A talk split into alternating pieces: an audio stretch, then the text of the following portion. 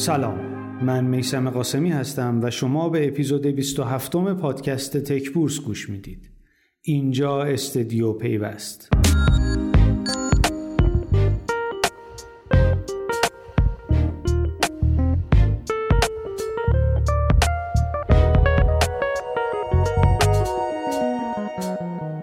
عجب هفته ای بود.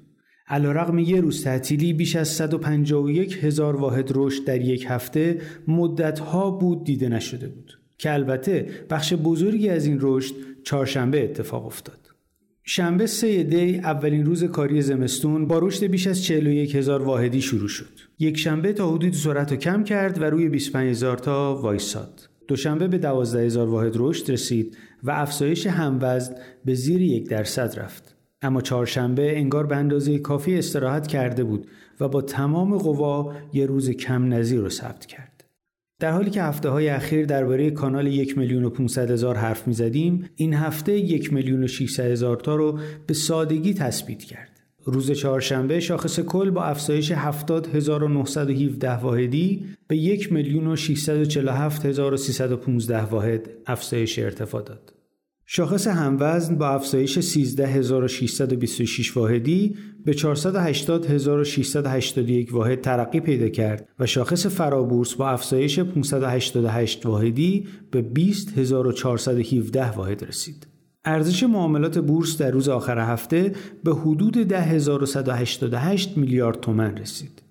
افزایش نرخ دلار و اطلاعیه جدید بورس کالا مبنی بر تغییر نرخ ارز محاسباتی در قیمت پایه محصولات از دلار نیما به توافقی محرک های اصلی بورس معرفی شدند. کارشناسان بازار سرمایه معتقدند با توجه به وضعیت فعلی رشد بازار سرمایه ادامه پیدا می‌کنه. اما در این حال به خریدارا هشدار میدن ریسک هایی مثل کسری بودجه دولت، بخشنامه های خلق و سایه و لایحه بودجه سال آینده از جمله موضوعاتی هستند که سهامداران رو تهدید می‌کنند و بهتره با احتیاط رفتار کرد.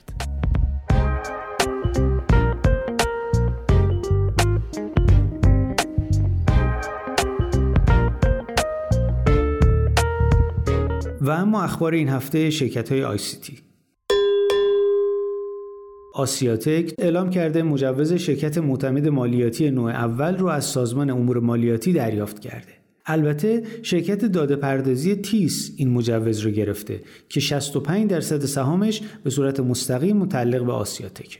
این چهارمین شرکتیه که چنین مجوزی می‌گیره و می‌تونه خدمات صورت حساب الکترونیکی به معدیان مالیاتی ارائه بده. داده پردازی ایران آگهی افزایش سرمایش از 65 به 195 میلیارد تومن رو هم منتشر کرد اما هنوز نمادش باز نشده. روز چهارشنبه نماد فناوا برای برگزاری مجمع عمومی عادی سالیانه بسته شد. مجمع این شرکت روز یکشنبه 11 دی برگزار میشه.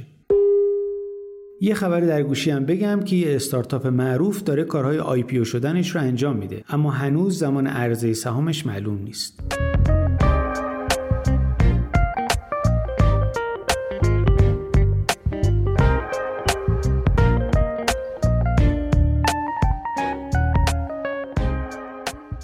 هفته ای که گذشت در مجموع برای شرکت های ارتباطات و فناوری اطلاعات خوب بود. گزارش درآمدی آذر ماه همراه اول نشون میده روند کاهش درآمدهای این شرکت متوقف شده و گرچه هنوز به سطح مهر نرسیده اما فعلا از خونریزی جلوگیری شده. روند درآمدی اپراتورهای ثابت و شرکت مخابرات هم همین موضوع رو نشون میده. این هفته فقط شرکت پرداخت الکترونیک سامان کیش کل هفته رو منفی بود. آسیاتک، تاپکیش و بهپرداخت ملت هم فقط چهارشنبه مثبت بودند که در مورد پرداخت این رشد نتونست کاهش روزهای قبل رو جبران کنه. پست بانک هم افت زیادی داشت اما در نهایت با قیمتی بیشتر از شنبه هفته رو تموم کرد و در نهایت تپسی با اینکه دوشنبه و چهارشنبه مثبت بود آخر سر نتونست کل هفته رو سبز تموم کنه. در آخر مثل همیشه تاکید می‌کنم تک بورس پیشنهاد خرید و فروش هیچ سهمی رو به شما نمیده. تا هفته آینده خدا نگهدار.